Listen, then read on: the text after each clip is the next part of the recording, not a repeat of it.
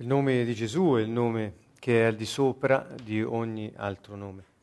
Per cui noi lo invochiamo, cioè con eh, voce udibile pronunciamo il suo nome chiamandolo ad intervenire.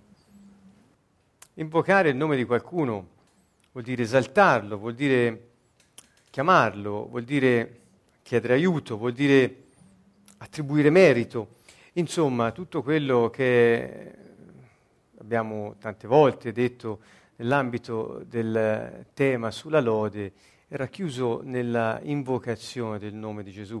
Potremmo benissimo, eh, così come del resto abbiamo fatto qui al Canto Nuovo, noi a volte abbiamo anche a lungo invocato il nome di Gesù. Eh, e questo è un esercizio spirituale. Perché? Perché la lode crea l'ambiente nel quale possiamo funzionare. Dunque eh, siamo sempre sul tema della gestione delle risorse, noi salutiamo tutti gli amici qui presenti in sala, anche quelli che vedranno questo video, sentiranno questo file audio. Um, dunque eh, la gestione delle risorse.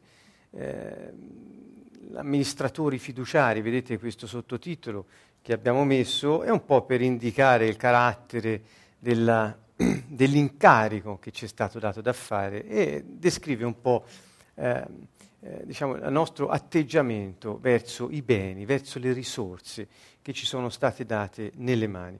Eh, come ricorderete già la volta scorsa abbiamo iniziato a, enun- a enunciare una serie di principi che sono i primi, perché ora noi vi daremo eh, questi, questi principi, sono circa 10-12, poi alcune chiavi che sono sempre dei principi, ma li ho voluti distinguere perché hanno un carattere mm, un po' diverso, lo vedremo, sono sei o sette, e dopo continueremo con una serie di eh, indicazioni molto pratiche di come eh, vivere l'abbondanza che Dio ha preparato per noi. Come viverla è un termine un po', eh, molti potrebbero dire come gestirla, altri come ottenerla.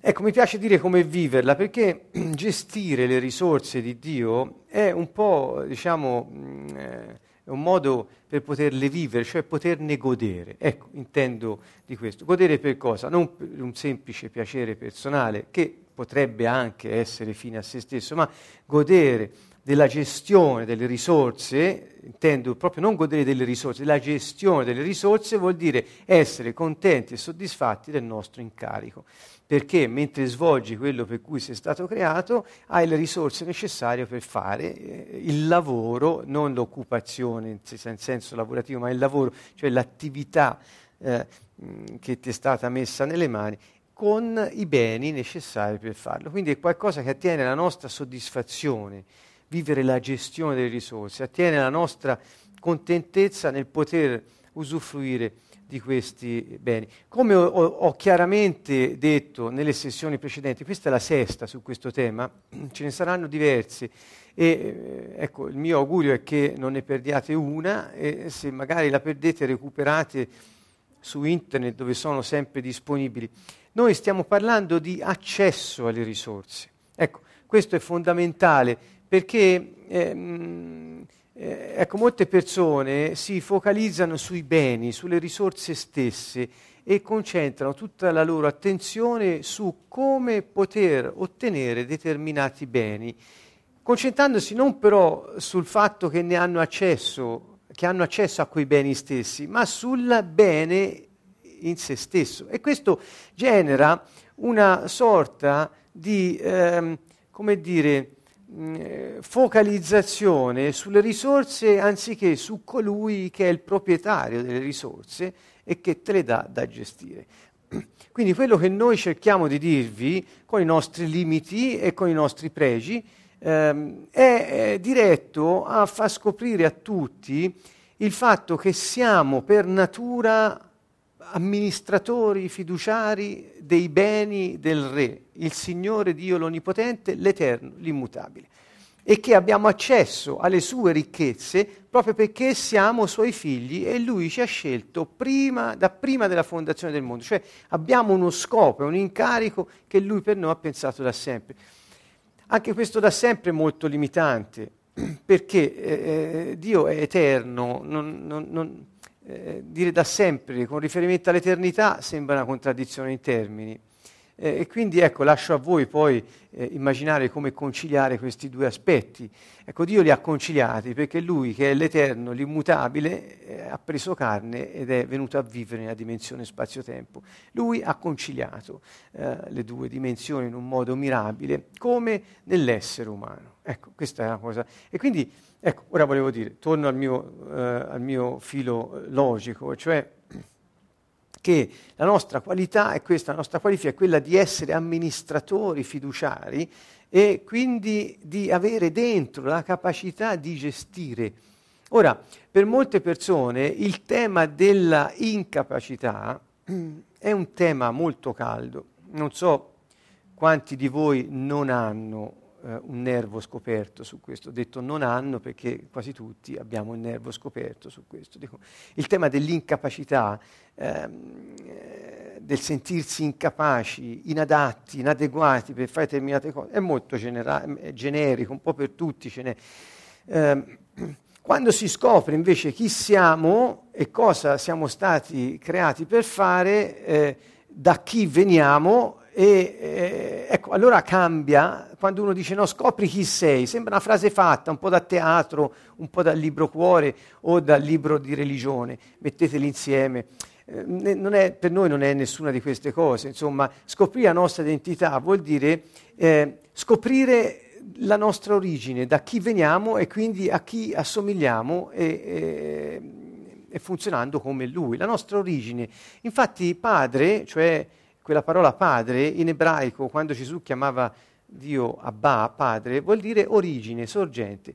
Quindi scoprire noi stessi vuol dire scoprire la nostra origine, perché eh, noi abbiamo ciò eh, eh, che appartiene al nostro padre.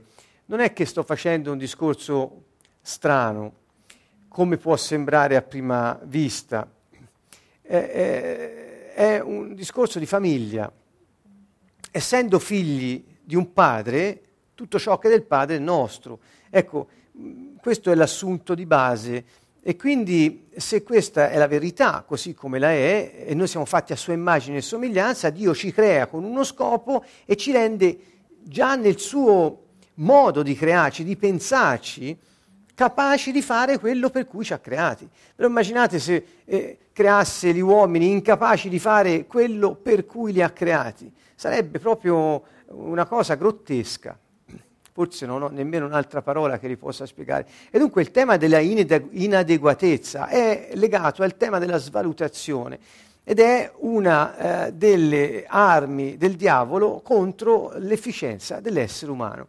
Efficienza non in termini del mondo, cioè essere efficienti vuol dire eh, fare le cose meglio di qualcuno, farle al massimo grado per ottenere il massimo risultato, reddito, quattrini, performance. No, parlo di efficienza in relazione al nostro scopo, cioè quanto più io realizzo compio le opere buone che Dio ha preparato per me perché le compissi, tanto più sono nel solco del mio destino e sono efficiente, cioè realizzo ciò per cui sono venuto al mondo.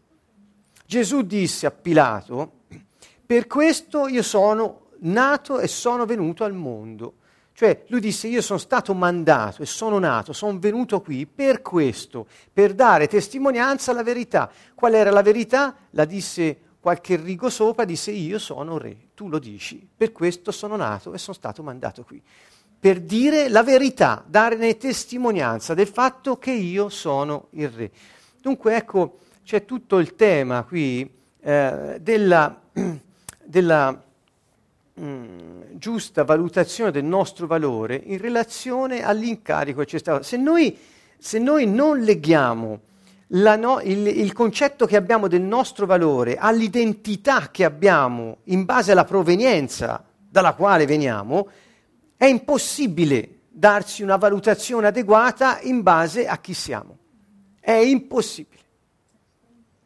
Dunque ecco, invito tutti quanti a non cercare di fare sforzi per valutarsi più di quello che si reputano essere di valore, ma piuttosto a concentrarsi a scoprire chi, sia, chi siete, affinché automaticamente, sapendo chi è tuo padre e che sei fatto a sua immagine e somiglianza, funzioni, sai che funzioni come lui. Ecco qui che il tema della svalutazione o dell'apprezzamento delle qualità e del valore della nostra persona viene dalla identità riconosciuta. Il tema è molto sentito in, alcune, in alcuni indirizzi eh, sociologici, umanistici, psicologici, è il tema dell'autoriconoscimento, è il tema eh, dell'autoconsapevolezza, eh, eh, sono parole grosse che vogliono dire chissà che cosa, io le riduco a, a, per noi a una, cioè sapere chi sono. Ecco, io quando so chi sono, conosco il valore che ho, ne sono consapevole. E quando ne sono consapevole e arriva la svalutazione, eh, so cosa fare. La svalutazione è un, è un è un modo di affrontare la vita e sono pensieri che ci arrivano continuamente, anche da fuori di noi. Oh, dunque, torniamo ai nostri principi. Amministratori fiduciari, quindi l'accesso. l'accesso. Uh, mm, dico, l'accesso è temporaneamente chiuso? Questa domanda così mh, quasi provocatoria. Cioè, che vuol dire? Vuol dire che se è vero che noi siamo amministratori perché la nostra natura, Dio ci ha creati così, tant'è vero che ad Adamo, il primo uomo, disse, questo è tutto quello che io metto nelle tue mani, coltivalo e custodisci, cioè prenditene cura e proteggilo. Ecco, questo è, un, è, è, è il, il, mandato eh, ufficiale che Dio dette all'uomo. Cosa, cosa, fare con le cose? Coltiva e custodisci. Ecco, questo è, molto semplice, quindi non è che c'è da fare tanti... Eh, Ehm, quindi perché? Perché l'accesso a tutto ciò che gli aveva messo a disposizione era libero l'accesso era libero e le cose avevano in sé, ricordate fin dalla prima sessione, il seme dell'abbondanza, dentro tutto è creato per moltiplicarsi, per riprodursi, per essere abbondante su questa terra, perché non mancasse mai niente a nessuno, anzi ce ne fosse in abbondanza, perché? Perché Dio ha creato gli uomini amministratori del creato che gli ha messo in mano perché ne godessero. Ecco, quindi abbiamo accesso a cosa? A tutte le risorse che ci servono per svolgere il nostro incarico. Um, e quando l'accesso è temporaneamente chiuso, che cosa può voler dire? Io invito tutti quanti a considerare vari aspetti e momenti della nostra vita. Avere accesso alle risorse del Padre non vuol dire schioccare le dita e vedersi recapitare con un paracadute qualcosa che ci serve in quel momento. Può anche succedere questo. Io non dico di no, ma avere accesso vuol dire anche eh, e soprattutto mantenersi in, un, eh, diciamo, in uno stato di fiducia nei confronti di colui che ti ha dato l'accesso, eh, ehm, che ci permette di mettere in moto questo fiume di risorse al quale possiamo accedere.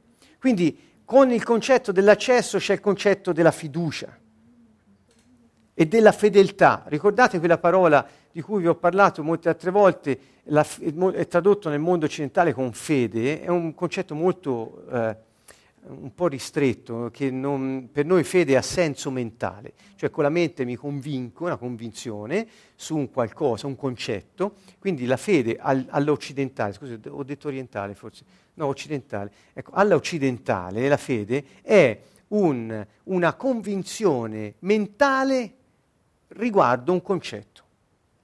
Mi convinco che quello che mi è stato detto, che ho letto, che ho pensato è vero e quindi ci credo. Ecco, quindi vuol dire convincersi nella mente riguardo a un concetto. Il concetto invece di fede di cui parlava Gesù è un concetto del tutto um, diverso. Per quello noi raramente, ora diciamo da un po' di tempo, eh, fede, ma fiducia, perché il termine è fiducia. Que- e, e, e, quindi questa fiducia che voleva dire anche fedeltà. Quindi molte volte abbiamo tradotto il termine emunach in, in ebraico con fiducia fedele o fedeltà fiduciosa, perché la fiducia e la fedeltà non sono mai ben distinte in quella parola, vanno, vanno sempre insieme.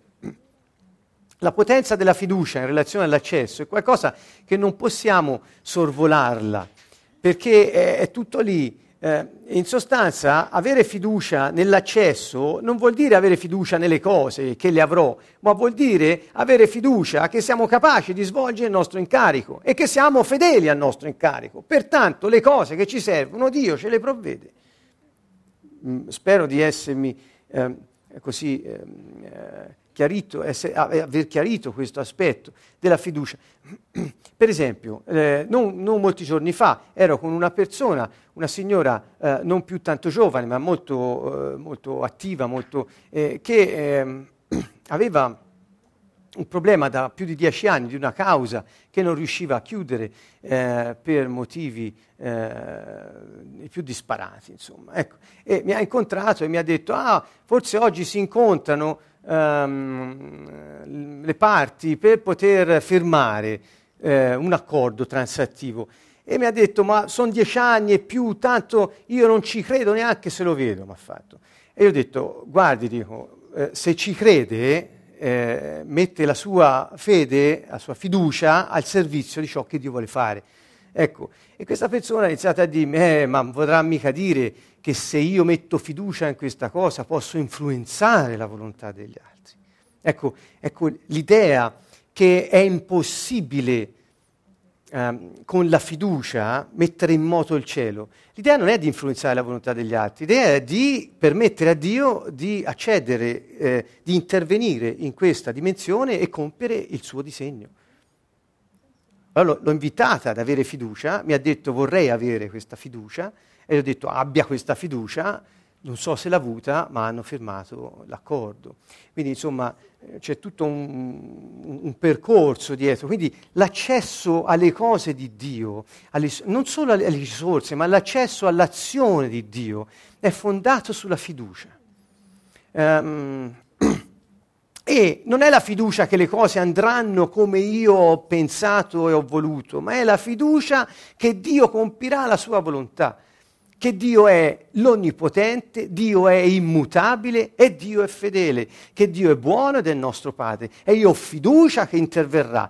Quando noi preghiamo venga il tuo regno, certamente diciamo eh, eh, si avvicini quel tempo in cui il regno di Dio sarà restaurato definitivamente sulla terra perché il diavolo sarà incatenato. Venga il tuo regno, ma non vuol dire solo quello, venga il tuo regno vuol dire oggi, in questa ora, in questo tempo, vuol dire intervieni re e signore, perché sei l'onnipotente, sei fedele, non cambi mai, intervieni e compi il tuo piano secondo la tua volontà. Io ho fiducia che te lo vuoi fare, ho fiducia che lo puoi fare e ho fiducia che l'hai già fatto nella dimensione eterna e che lo vuoi realizzare qui.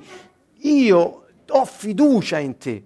Ecco, beh, confido che lo fai e affido questo, questa cosa a te. Queste tre parole che andiamo sempre ripetendo, eh, oh, mi fido, confido e affido, sono i, le, le, tre parole, che so, chiave per poter eh, accendere un turbo nella nostra vita. E in relazione alle risorse, eh, sì, abbiamo l'accesso, cioè che vuol dire che è stato rimosso ogni impedimento ma eh, eh, l'accesso non è che sia così eh, in modo magico come alcuni potrebbero. L'accesso si ha compiendo la volontà di Dio, cioè vivendo nella giustizia e avendo fiducia che Lui interviene per svolgere il suo, il suo, il suo piano. Ecco, pensate quanto è semplice, insomma, non è che ci voglia. Se l'accesso è temporaneamente chiuso, che vuol dire? Può voler dire tante cose, noi non possiamo qui stare, è una domanda che io vi faccio e vi dico, se comunque eh, cerco di vivere nella giustizia, se comunque ho fiducia che lui interviene cioè, e comunque l'accesso è temporaneamente chiuso, che può voler dire? Ecco, vi lascio questa domanda, alcune risposte sono abbastanza ovvie e immediate, potrebbe voler dire che per essere trovati fedeli nel poco siamo messi anche alla prova potrebbe voler dire. Così come potrebbe voler dire se questo accesso non è temporaneamente, la parola temporaneamente è molto importante, perché quando l'accesso non è temporaneamente chiuso, ma sempre in modo costante, siamo senz'altro o comunque molto probabilmente nell'ambito di una maledizione, perché avere l'accesso permanentemente chiuso alle risorse di Dio eh, vuol dire povertà e la povertà non è nel piano di Dio. Ecco dunque, quando si approcciano le tematiche della nostra vita ci si possono fare queste domande, ma ci sono molti altri spunti che da questo potete trovare, potete cercarli anche nella Bibbia. Io vi lancio, come dire, la domanda e, e, e ve la lascio con qualche risposta che vi ho dato, quasi interpretazione più che altro. Ecco. Um, può anche voler dire che devono andare a posto altre situazioni nella vita di altre persone. Può anche voler dire che gli ingiusti che stanno ammassando le ricchezze per i giusti non hanno ancora finito di colmare la misura delle ricchezze da accumulare. Perché Dio permette che gli ingiusti accumulino, ma quando è il momento sposta le risorse sui giusti che devono compiere il loro incarico. Insomma, guardate, vado proprio a ruota libera, cioè sto cercando di così eh, figurarmi io questa, questa, eh, questa domanda che è molto stimolante. Siamo dunque amministratori fiduciari. Fiduciari che vuol dire? Vuol dire che abbiamo avuto fiducia da colui che ci ha dato l'amministrazione. Eh, chi è il fiduciario?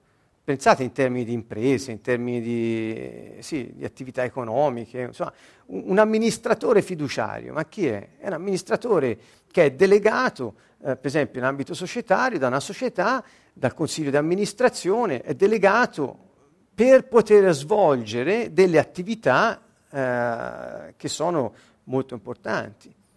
E tale è la fiducia che ha la competenza, ha la capacità, la costanza di portarle a termine che gli viene data una delega per tutte quelle attività. Quindi Dio quando ci ha pensati, ci ha pensati come amministratori, gestori, fiduciari, cioè degni di fiducia. Dio, fun- Dio, funziona allo stesso modo, cioè lui ci ha dato fiducia, ha creato l'uomo dandogli fiducia perché svolgesse quello per cui lo aveva messo su questo pianeta.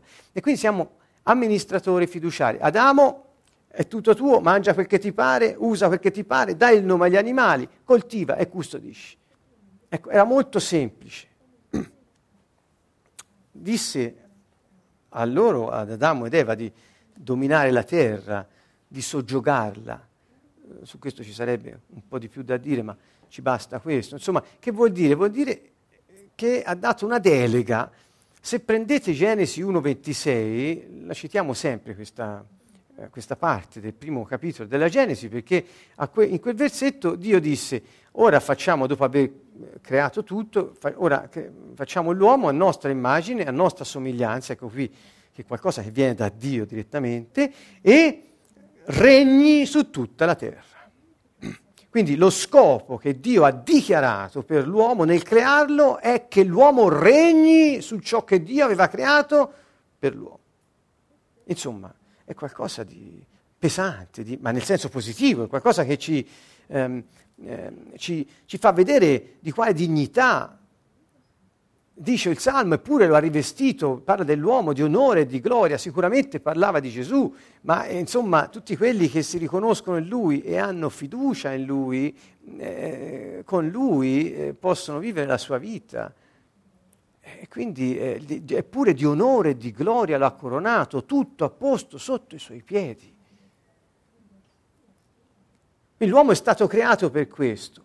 Ora voi lo so, molti penseranno, sì, ma che sta dicendo, sapesse in che condizioni sono io. Ve lo dico proprio per quello, ve lo dico. Perché se uno si trova in una condizione per cui non è nato per stare in quella condizione, ci sarà un motivo. C'è un motivo. E quindi io sto cercando di stimolarvi ricordandovi e ricordando anche a me stesso l'origine che abbiamo, lo scopo che ci è stato dato, l'incarico assegnato con le capacità e le risorse che Dio ha messo a nostra disposizione. Se non gira come deve andare ci sarà un motivo. E allora lo devo cercare, lo posso cercare in me, lo posso cercare eh, nell'ambiente circostante, nella mia famiglia. Molte volte abbiamo parlato di maledizioni ancestrali in relazione anche alla povertà. Basta leggere Deuteronomio 28 il benessere è comune. Tutto ciò che esiste è comune, che vuol dire che è, è, è comune, non è di una persona o di un'altra, ma è comune. Ehm, e quindi eh, che vuol dire? Vuol dire che tutto ciò che costituisce queste risorse appartiene alla comunità. O meglio, appartiene a un verbo improprio, perché niente appartiene a nessuno. Dio l'ha messo a disposizione della comunità, dando la delega agli uomini in genere, a ciascuno il suo incarico, perché gestissero ciò che temporaneamente hanno nelle mani. Ricordate alcuni principi che Dio mette nelle nostre mani alcune cose, quando ce le toglie di mano è perché qualcosa di nuovo sta arrivando. Se noi continuiamo a tenere stretto quel che avevamo, il nuovo non può arrivare perché abbiamo le mani preoccupate delle cose che pensiamo siano nostre. Quindi insomma eh, sono alcuni principi sul regno che però ricordarseli fa sempre molto bene. Ne parleremo a fondo durante la nostra scuola che iniziamo a novembre su questo tema. Dunque, il, il, re è signore e provvede al bene della comunità. Perché? Perché il benessere che si diffonde nel regno è un benessere comune, comunitario e condiviso, non è un benessere individuale solo di alcuni, nell'idea di Dio nell'idea di Dio. Il problema che noi stiamo vedendo eh, è che eh, nel suo popolo, eh, mi riferisco ai credenti in lui, ecco, c'è già un problema a individuare la comunità del Signore. Perché è molto labile eh, il, il, il rapporto di alleanza tra i cittadini del regno dei cieli. E allora mi domando io, ma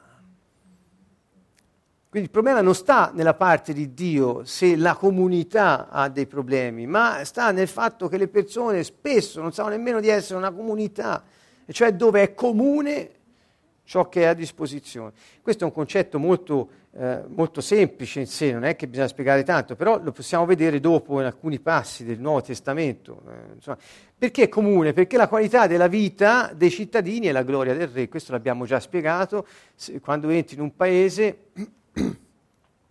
se vai, che ne so, in, in, un comune e trovi tutte le case eh, abbandonate, mezze costruite, mezze no, eh, eh, oppure delle, de, dei disastri, delle, de, de, di, spazzatura da tutte le parti, la prima cosa che dici è eh, ma chi è il sindaco?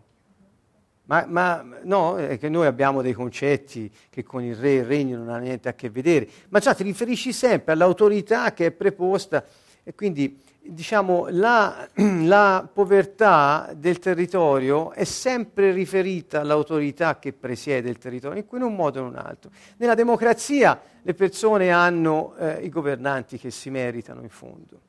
Ecco, questo è il risultato. Eh, in un regno non è così, in un regno non è così, perché eh, ci sono altri meccanismi, ve l'ho un po' spiegati in altre sessioni, eh, noi lo approfondiremo sempre nel corso de, de, della nostra scuola sul Regno dei Cieli.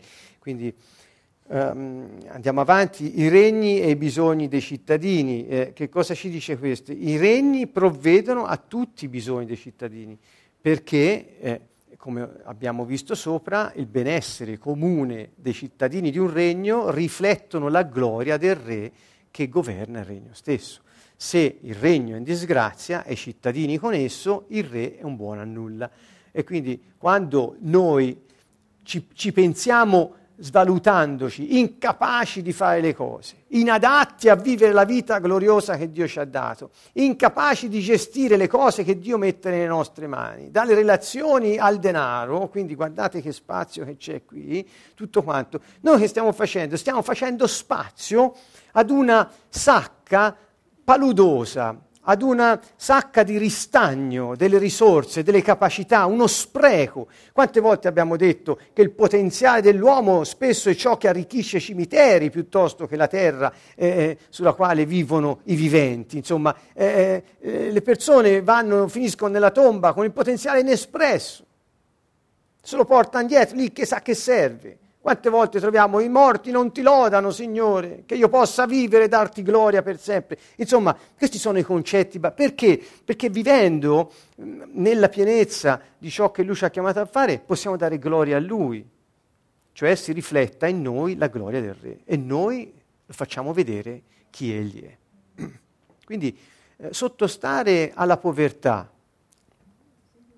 eh, abbandonandosi allo sconforto, ritenendosi incapaci di fare meglio, vivendo nella passività simbiotica, non solo a livello familiare o relazionale, ma anche con le istituzioni, perché questo modello lo possiamo applicare in ogni settore della nostra vita.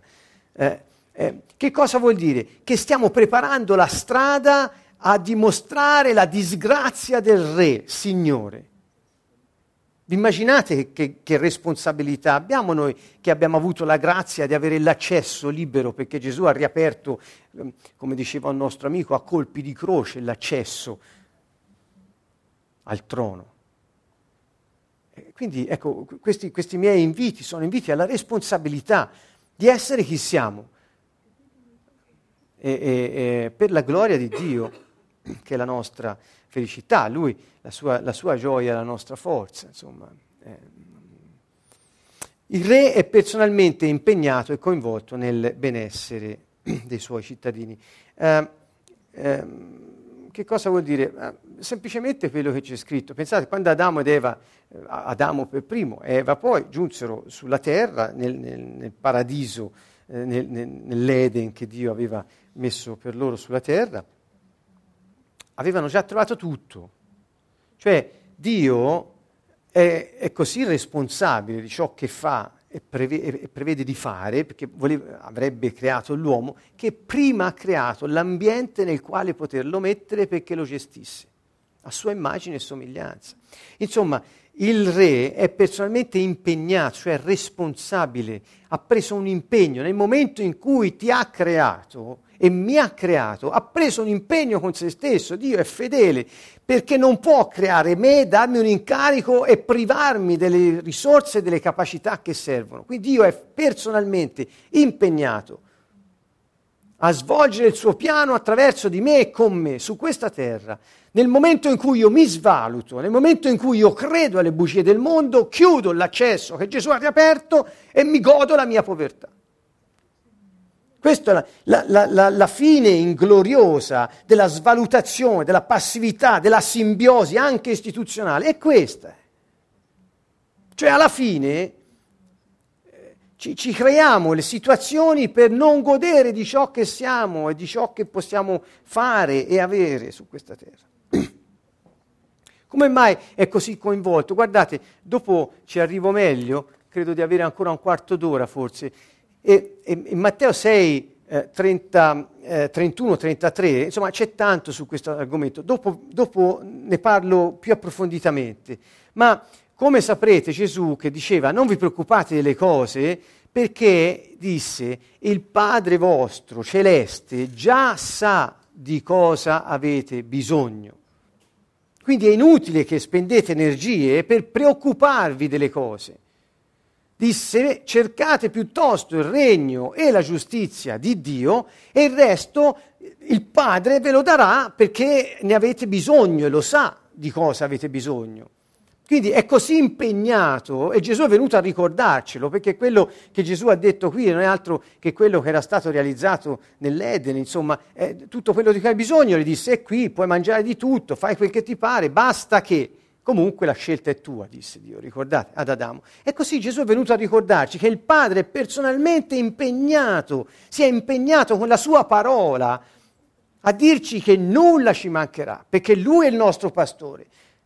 Lui si è impegnato personalmente, Gesù è venuto a ricordarci, a dirci che se cerchiamo il suo regno e la sua giustizia, cioè se cerchiamo il suo intervento potente, divino e giusto e facciamo la sua volontà, i beni, le risorse, le cose di cui abbiamo bisogno ci inseguiranno, perché il nostro destino le attrae. Non che accadono, ripeto, per magia. Io sono felice di camminare nel mio destino, sono felice, ma non per questo eh, mi metto a sedere da una parte e aspetto che le cose accadano. Perché Dio disse coltiva e custodisci. Coltiva e custodisci.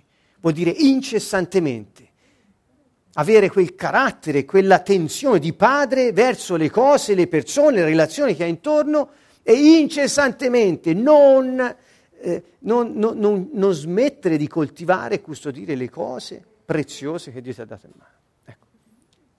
Quindi eh, Dio è personalmente impegnato. E nel Salmo che è qui citato eh, trovate eh, una semplice, dice, mm, semplice parola, dice perché Dio, il Signore, è sole e scudo. Il Signore che abbiamo visto quando c'è Signore, già si, colui che è proprietario di tutto, il Re sovrano assoluto, concederà grazia, cioè favore, e gloria, cioè pesantezza. Quando si dice una persona è una persona che ha un certo peso, l'avete mai sentito dire questo? è una persona di un certo peso, si intende socialmente, economicamente, nelle relazioni e rapporti con gli altri, una persona di un certo peso, perché conta. Ecco, quando si dice gloria, quella parola vuol dire avere un certo peso. Quindi Dio dice che concederà il suo favore di re e, e, e concederà ai suoi di avere un certo peso un peso pieno. Egli non rifiuterà di fare del bene a quelli che camminano rettamente. Vedete, il bene, il benessere, la, eh, unito al concetto di rettitudine, che è tradotto anche con la parola giustizia. Quando dice cercate la giustizia di Dio, intende dire la rettitudine, che sta nella parola che Dio vi ha dato, mettetela in pratica. In pratica cioè, vuol dire semplicemente questo. Che dire di Atti 4, 32-37, che anche questa è una cosa piuttosto conosciuta, quasi scontata per molti, ma leggiamola un attimo, ci può semplicemente aiutare. Qui siamo nei primi tempi della prima Chiesa, dopo eh, il giorno di Pentecoste, quindi dopo il battesimo nello Spirito Santo, ehm, che è l'inizio di ogni efficacia ed efficienza nella vita di un, di un credente. E dice, la moltitudine di quelli che avevano creduto era d'un solo cuore e di un'anima sola.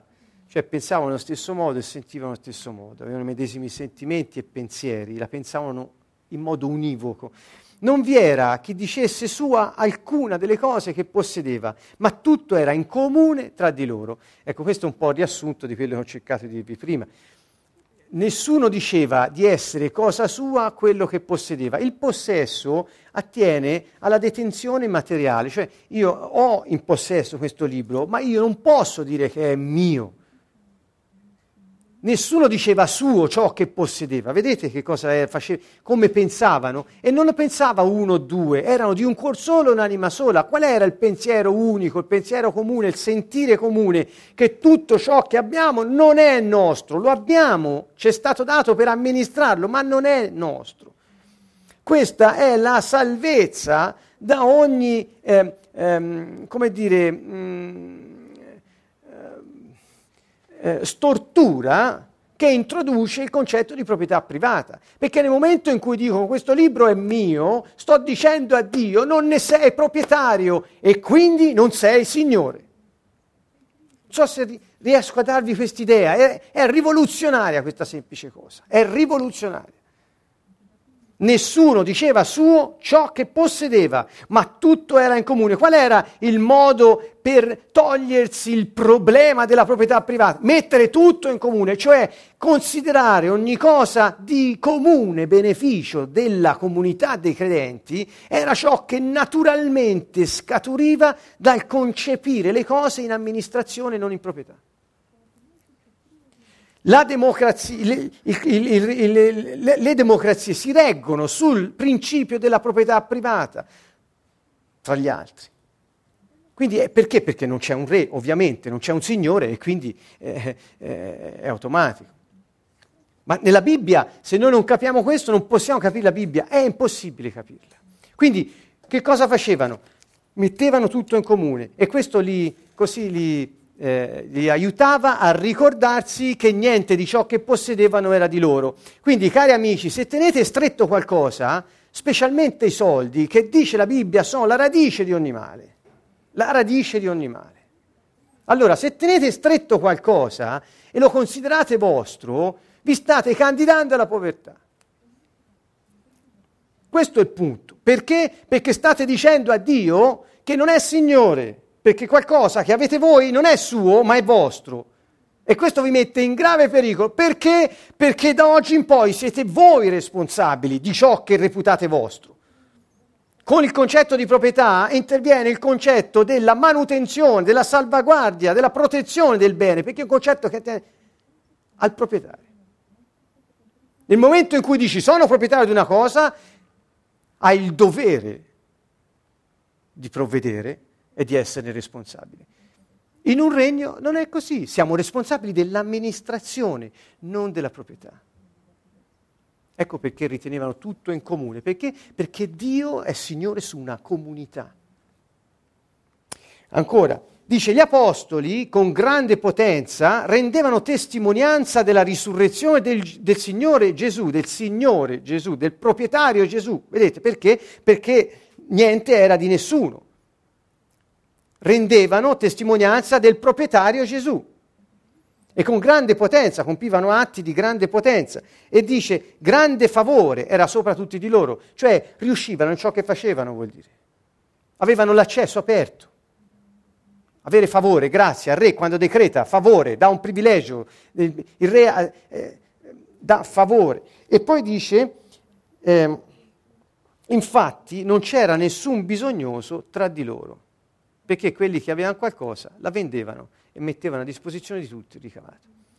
A me colpisce molto che non c'era nessun bisognoso tra di loro, proprio perché era l'effetto del benessere comune che era stato innescato dalla distruzione del perfido concetto della proprietà privata. Dico perfido in senso biblico perché, e qui non voglio offendere nessuno che si sente proprietario di tante cose per sé, eh, mi dispiace per chi la pensa così, ma eh,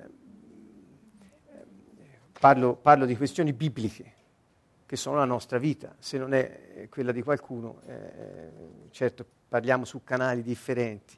Um, allora, um, saltiamo Marco 6,42 e andiamo un po' avanti.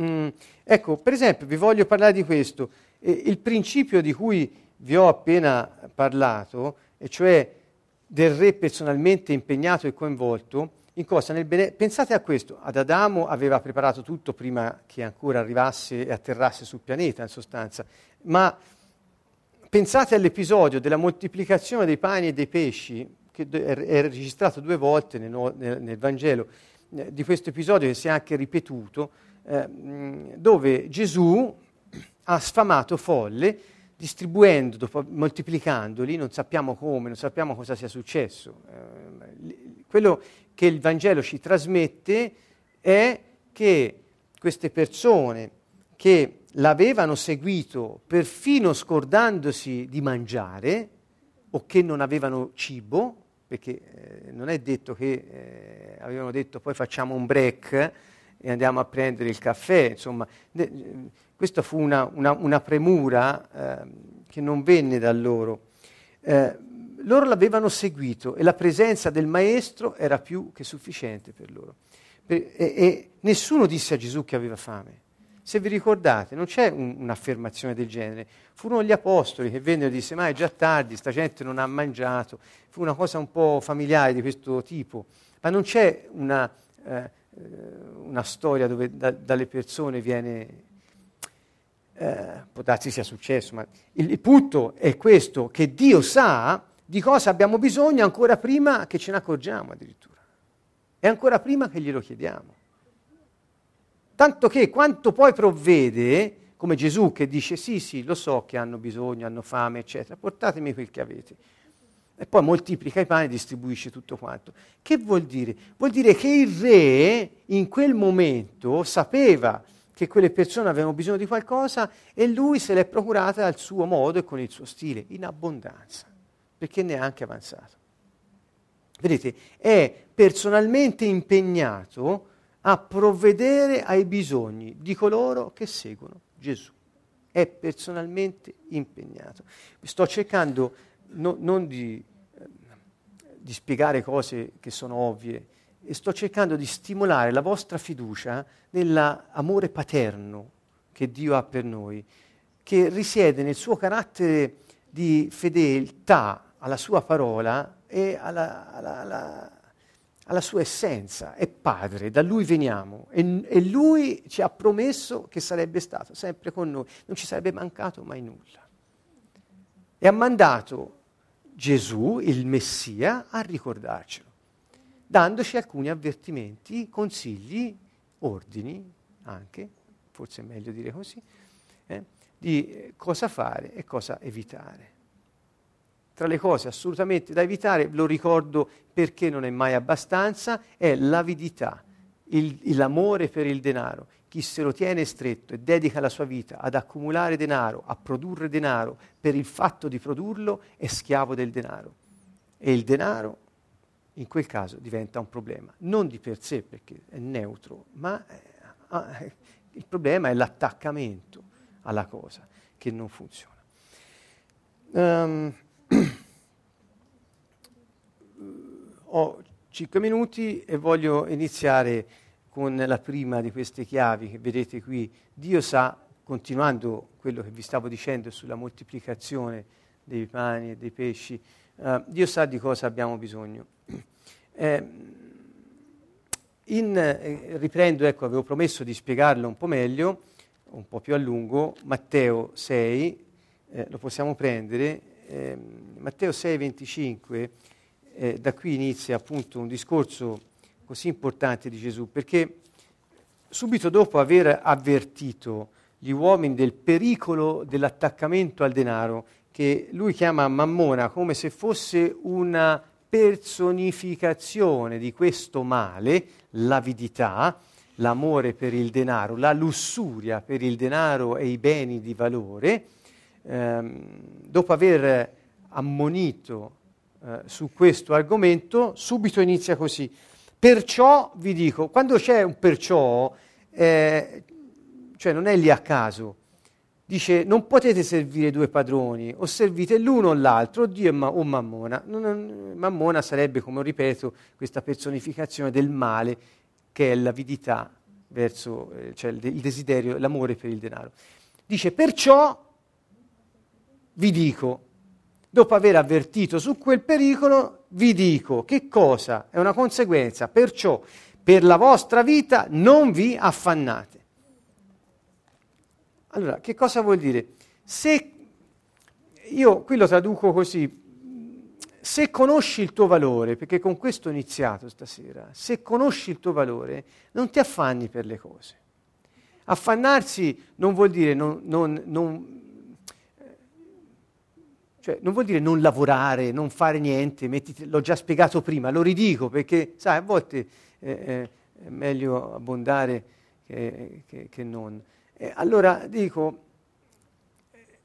se ti affanni per la tua vita, che significa? Affannarsi vuol dire preoccuparsi, stare in ansia, essere concentrati su quello che succederà come una diretta responsabilità solo mia. Cioè, se io mi affanno e mi preoccupo, sto in ansia mia, per la mia vita, vuol dire che considero la mia vita di mia proprietà. Cioè io sono l'autore della mia vita e io sono colui che deve provvedere a tutto ciò di cui ho bisogno.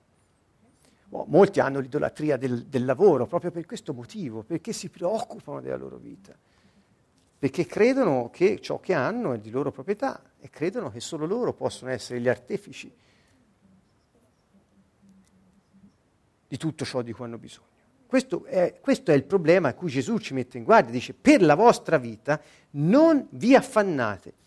E dice non, non vi preoccupate del mangiare, del bere, della casa, cioè parli beni primari, se tornate alle varie descrizioni quelli sono i beni primari, il riparo, il cibo, eh, i vestiti, sono le, tra le prime cose che l'uomo sente di aver bisogno per la sopravvivenza. A proposito, il concetto di sopravvivenza che diventa anche uno spirito maligno a volte, perché ci spinge a lottare per sopravvivere quando siamo stati creati per amministrare il creato sul quale viviamo per la gloria di Dio, proprio diverso. Allora il concetto e il principio di sopravvivenza è un principio che ci può portare anche a conseguenze ansiose verso la vita e deriva dalla scarsità delle cose. Da cosa deriva la scarsità delle cose? Che non circolano, non sono comuni. Quando le cose non sono comuni è perché qualcuno crede di esserne proprietario. Ecco. Allora, non state in ansia, cioè non vi preoccupate, e neanche per il vostro corpo, Cioè Gesù non dice fregatevene, dice non state in ansia. Non so se qualcuno qui ha problemi di ansia, l'ha mai sentita, o quella preoccupazione che ti occupa la testa tutto il giorno, invece di pensare e di eh, connetterti col Signore, camminare nelle sue vie, compiere ciò che ti ha dato da fare, stai lì preoccupato tutto il giorno per la tua vita, è ora che mangio, è ora che faccio, è ora dove vado a dormire, è ora come mi procuro questo che mi manca. Parlo di questo tipo di atteggiamento.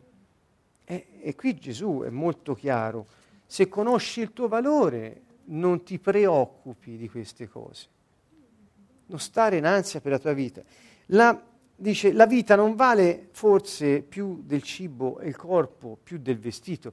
Cioè questa vita per la quale ti preoccupi vale più delle cose per le quali ti preoccupi. Perché? Perché pensi di esserne proprietario e di essere l'artefice del tuo benessere. Uh, poi prosegue eh, fa, sapete, Gesù dice guardate gli uccelli del cielo, eh, dice il padre li nutre, ma loro non fanno niente, non è che lavorano per avere... Allora dice, è un paragone forte, perché hai voglia oggi come oggi a dire guarda gli uccelli non lavorano, non faticano per avere il cibo, eppure basta che volino a bocca aperta e mangiano gli insetti, perché Dio ha creato gli insetti, allora, e chi di voi, per quanto si dia da fare, può aggiungere un'ora sola alla sua vita? Io, questa è una, è una domanda impegnativa. Io dico, se te passi la tua vita a preoccuparti di quello che mangi, di quello che bevi, della casa dove vuoi andare a dormire, delle bollette che devi pagare, del mutuo che devi fare, della macchina che devi comprare, della casa al mare, della ditta, delle, non lo so, di, se questo è, è, è lo scopo della tua vita, preoccuparti delle cose che ti servono per viverla, Dice Gesù, eh, è insensato, perché non sei proprietario della tua vita, non ci può aggiungere una sola. Puoi mettere qualcosa di più nella tua casa, puoi mangiare un pezzo di pane in più, puoi, ma alla tua vita non puoi aggiungere un'ora. Allora perché ti preoccupi delle cose piuttosto che godere della vita che Dio ti ha dato? Ecco. Eh, questo passo di Matteo è, è, è, talmente ricco di spunti e profondo, e io invito tutti, ora non possiamo stare qui più di tanto, ma di, di andare a vederlo. E dice, perché vi affannate per il vestito? I gigli del campo crescono, non lavorano, eppure sono più belli, eh, addirittura della, della, neanche Salomone, che è il re eh, che aveva tutte le ricchezze, sapete? Nemmeno lui vestiva come loro. Eh, Gesù dice questo e dice non affannatevi dunque dicendo che cosa mangeremo. Allora, fate attenzione a, questi, a queste parole. Che cosa mangeremo? Dice non vi affannate, non vi preoccupate, non vi occupate mente e cuore con, con, la, con quest- che cosa mangeremo, con le cose, che cosa berremo, che cosa indosseremo. Vedete, Gesù dice non vi preoccupate delle cose. Di tutte queste cose si preoccupano quelli senza Dio, i pagani, anzi quelli che adorano altri dei. Infatti, secondo il principio della religione, purtroppo molti cristiani anche la vivono in questo modo, eh, eh, hanno le cose, le persone, in base a quanto se le sono meritate per i favori che hanno reso a Dio, ingraziandoselo per avere il necessario. I pagani fanno questo. Cioè, Gesù dice, non fate, no, siete pagani, se voi pensate che Dio vi ricompensa dandovi le cose perché gli avete fatto un favore a Lui, siete come... Che differenza c'è? Molte persone vivono come con un pallottoliere in mano. Ho fatto questo per Dio, ho fatto quest'altro per Dio, quindi ho diritto ad avere questo, questo, questo, e glielo ricordano anche, addirittura. Eh, insomma, ci vuole anche una certa fantasia, ma così vivono i pagani, dice Gesù, perché vi preoccupate delle cose? E, e il Padre vostro celeste infatti sa che avete bisogno di queste cose. E dice cercate prima il regno di Dio e la sua giustizia. Tutte queste cose vi saranno date in aggiunta. Ecco, allora, con questo io penso che noi possiamo davvero concentrarci su quelle che sono le priorità di Gesù. Dio sa di cosa abbiamo bisogno.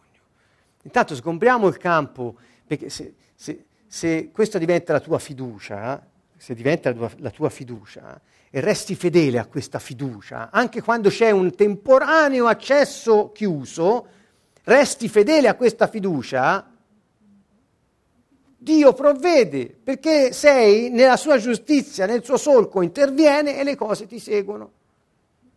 Ascoltate, le cose ci seguono, le porte si aprono, le persone arrivano, le occasioni eh, ci, si canta, se Dio aprirà una via dove sembra non ci sia, c'è una canzone molto bella. Quante volte ce lo siamo ricordati questi? Ma poi quando l'accesso è temporaneamente chiuso ce lo ricordiamo, abbiamo questa fiducia, siamo fedeli a questa fiducia oppure no?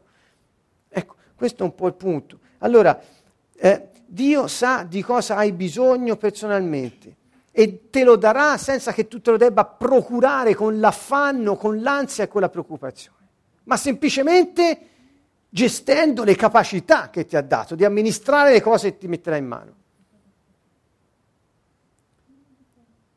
Eh, senza che tu te lo debba guadagnare al modo dei pagani, non solo con la preoccupazione, ma anche con il ricatto verso Dio, dicendo io sono stato bravo, mi devi premiare. Molte persone, eh, eh, vabbè, ora non è il, non è il tempo. Allora, eh, mentre dunque la priorità di Dio qual è? Mentre siamo tutti intenti a cercare di raggiungere il nostro scopo, cercare il regno di Dio, raggiungere il nostro scopo, eh, utilizzare il nostro potenziale, sapendo chi siamo e chi è nostro Padre, questa è la priorità di Gesù. Cercate prima il regno di Dio, il suo intervento divino, la sua giustizia, stiate nella rettitudine e aspettatevi che Dio distribuisce secondo il diritto e il bisogno di tutti quanti. è chiaro, non, non, se viviamo secondo queste priorità, le cose non diventano più il nostro obiettivo, la nostra preoccupazione principale. Quindi Gesù in questo passo mette le priorità. Io non so, io, io, vi sto dando una buona notizia, non so quanti di voi, perché so che, e lo so, è matematica, che in questo momento se 10 persone ascoltano, perché altre non ascoltano, ma se 10 ascoltano, 8 stanno pensando ancora, non sa che quello che io sto passando, per cui non, non sono cose a cui posso avere accesso. Lo so che funziona così. Io cerco di stimolare la vostra fiducia. Nelle, in cosa? Nelle parole di Gesù, non nelle mie. Nelle parole di Gesù vi, vi leggo il Vangelo, vi, vi esorto e vi prego di abbandonare ogni cupidigia, di abbandonare ogni avidità, di abbandonare quei principi malsani nei quali siamo cresciuti, specialmente qui in Occidente, che ci fanno dimenticare che Dio è l'onnipotente, l'eterno, immutabile Padre e Re, che provvede perché è impegnato con la sua parola alla quale è fedele. Um, uh, Qual è, qual è il, la conseguenza di questo? Devo proprio chiudere. Qual è la conseguenza di questo discorso di Gesù? Cercate prima il regno di Dio e la sua giustizia, tutte queste cose che, per le quali vi affannate, vi seguiranno, vi saranno date in aggiunta, traducono alcuni, altri dicono ci cadrete dentro. Qual è la, la, l'opposto? Se non cercate prima il regno di Dio e la sua giustizia, tutte queste cose non le avrete. E se ce l'avete le perdete. Ecco, questo forse vi fa riflettere di più, io spero, in qualche modo di aver stimolato eh, l'attenzione, e, perché è solo logica eh, capire che il contrario di quel che si dice è quello che viene poi sotto sotto passato, in qualche modo. Priorità, priorità, stabilisci le priorità nella tua vita. E se qualcuno te stesso ti dici non posso farlo perché non sono capace, oppure no perché non è giusto, ricordati che è scritto nel Vangelo. E se dici di credere a quel Signore Gesù, perché non ce ne sono altri, eh, lui dice, eh, io va bene che vieni e mi dici Signore, Signore, ma eh, se non fai quello che dico, perché mi chiami così? Ecco, e questo è il punto. Quindi mh, mm, nella giusta relazione con Lui noi orientiamo le nostre priorità nel giusto, nel giusto modo. Uh, bene, io credo che mi, mi, de- mi, debba purtroppo fermare qui, non posso, ma mi devo fermare perché il tempo è finito. Um, ecco, un esercizio utile per tutti quanti è questo, nonostante quei pensieri che continuano a, a frullarvi nella testa, ehm, eh, provate a fermarvi un attimo e dirvi in fondo, vi è mancato nulla per quello che siete oggi? Vi è mancato niente? Dom- domandatevelo. Eh?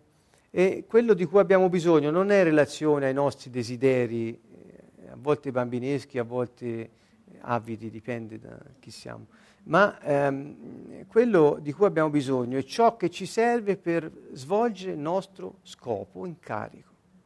Vedete? Attenzione a non fare, dice ma io volevo questo e non l'ho avuto. Eh, vabbè, sì. vabbè, infatti non sei Dio e quindi è meglio così. Ok? Quindi settiamo le priorità, mettiamoci nel solco della giustizia di Dio e cerchiamo il suo regno affinché tutto quello che ci serve sia a disposizione del suo scopo attraverso di noi su questa terra. Bene, vi salutiamo con questo, ci vediamo di nuovo qui tra, tra di noi uh, mercoledì prossimo e comunque i nostri eh, video e file audio che ora trovate anche nel podcast del Canto Nuovo che è mm, stato appunto generato da poco, lo trovate sul nostro sito eh, trovate sia la musica, file musicali che di insegnamenti, potrete risentirlo. Trovate anche i nostri video, non solo il file audio nel podcast, ma i nostri video sul sito, sito molto ricco, vi invitiamo ad andare a vederlo, accedere, registrarvi per avere accesso all'archivio ricco di tanto materiale. Va bene, e, ehm, con questo ci salutiamo, un caro saluto a tutti dal Canto Nuovo.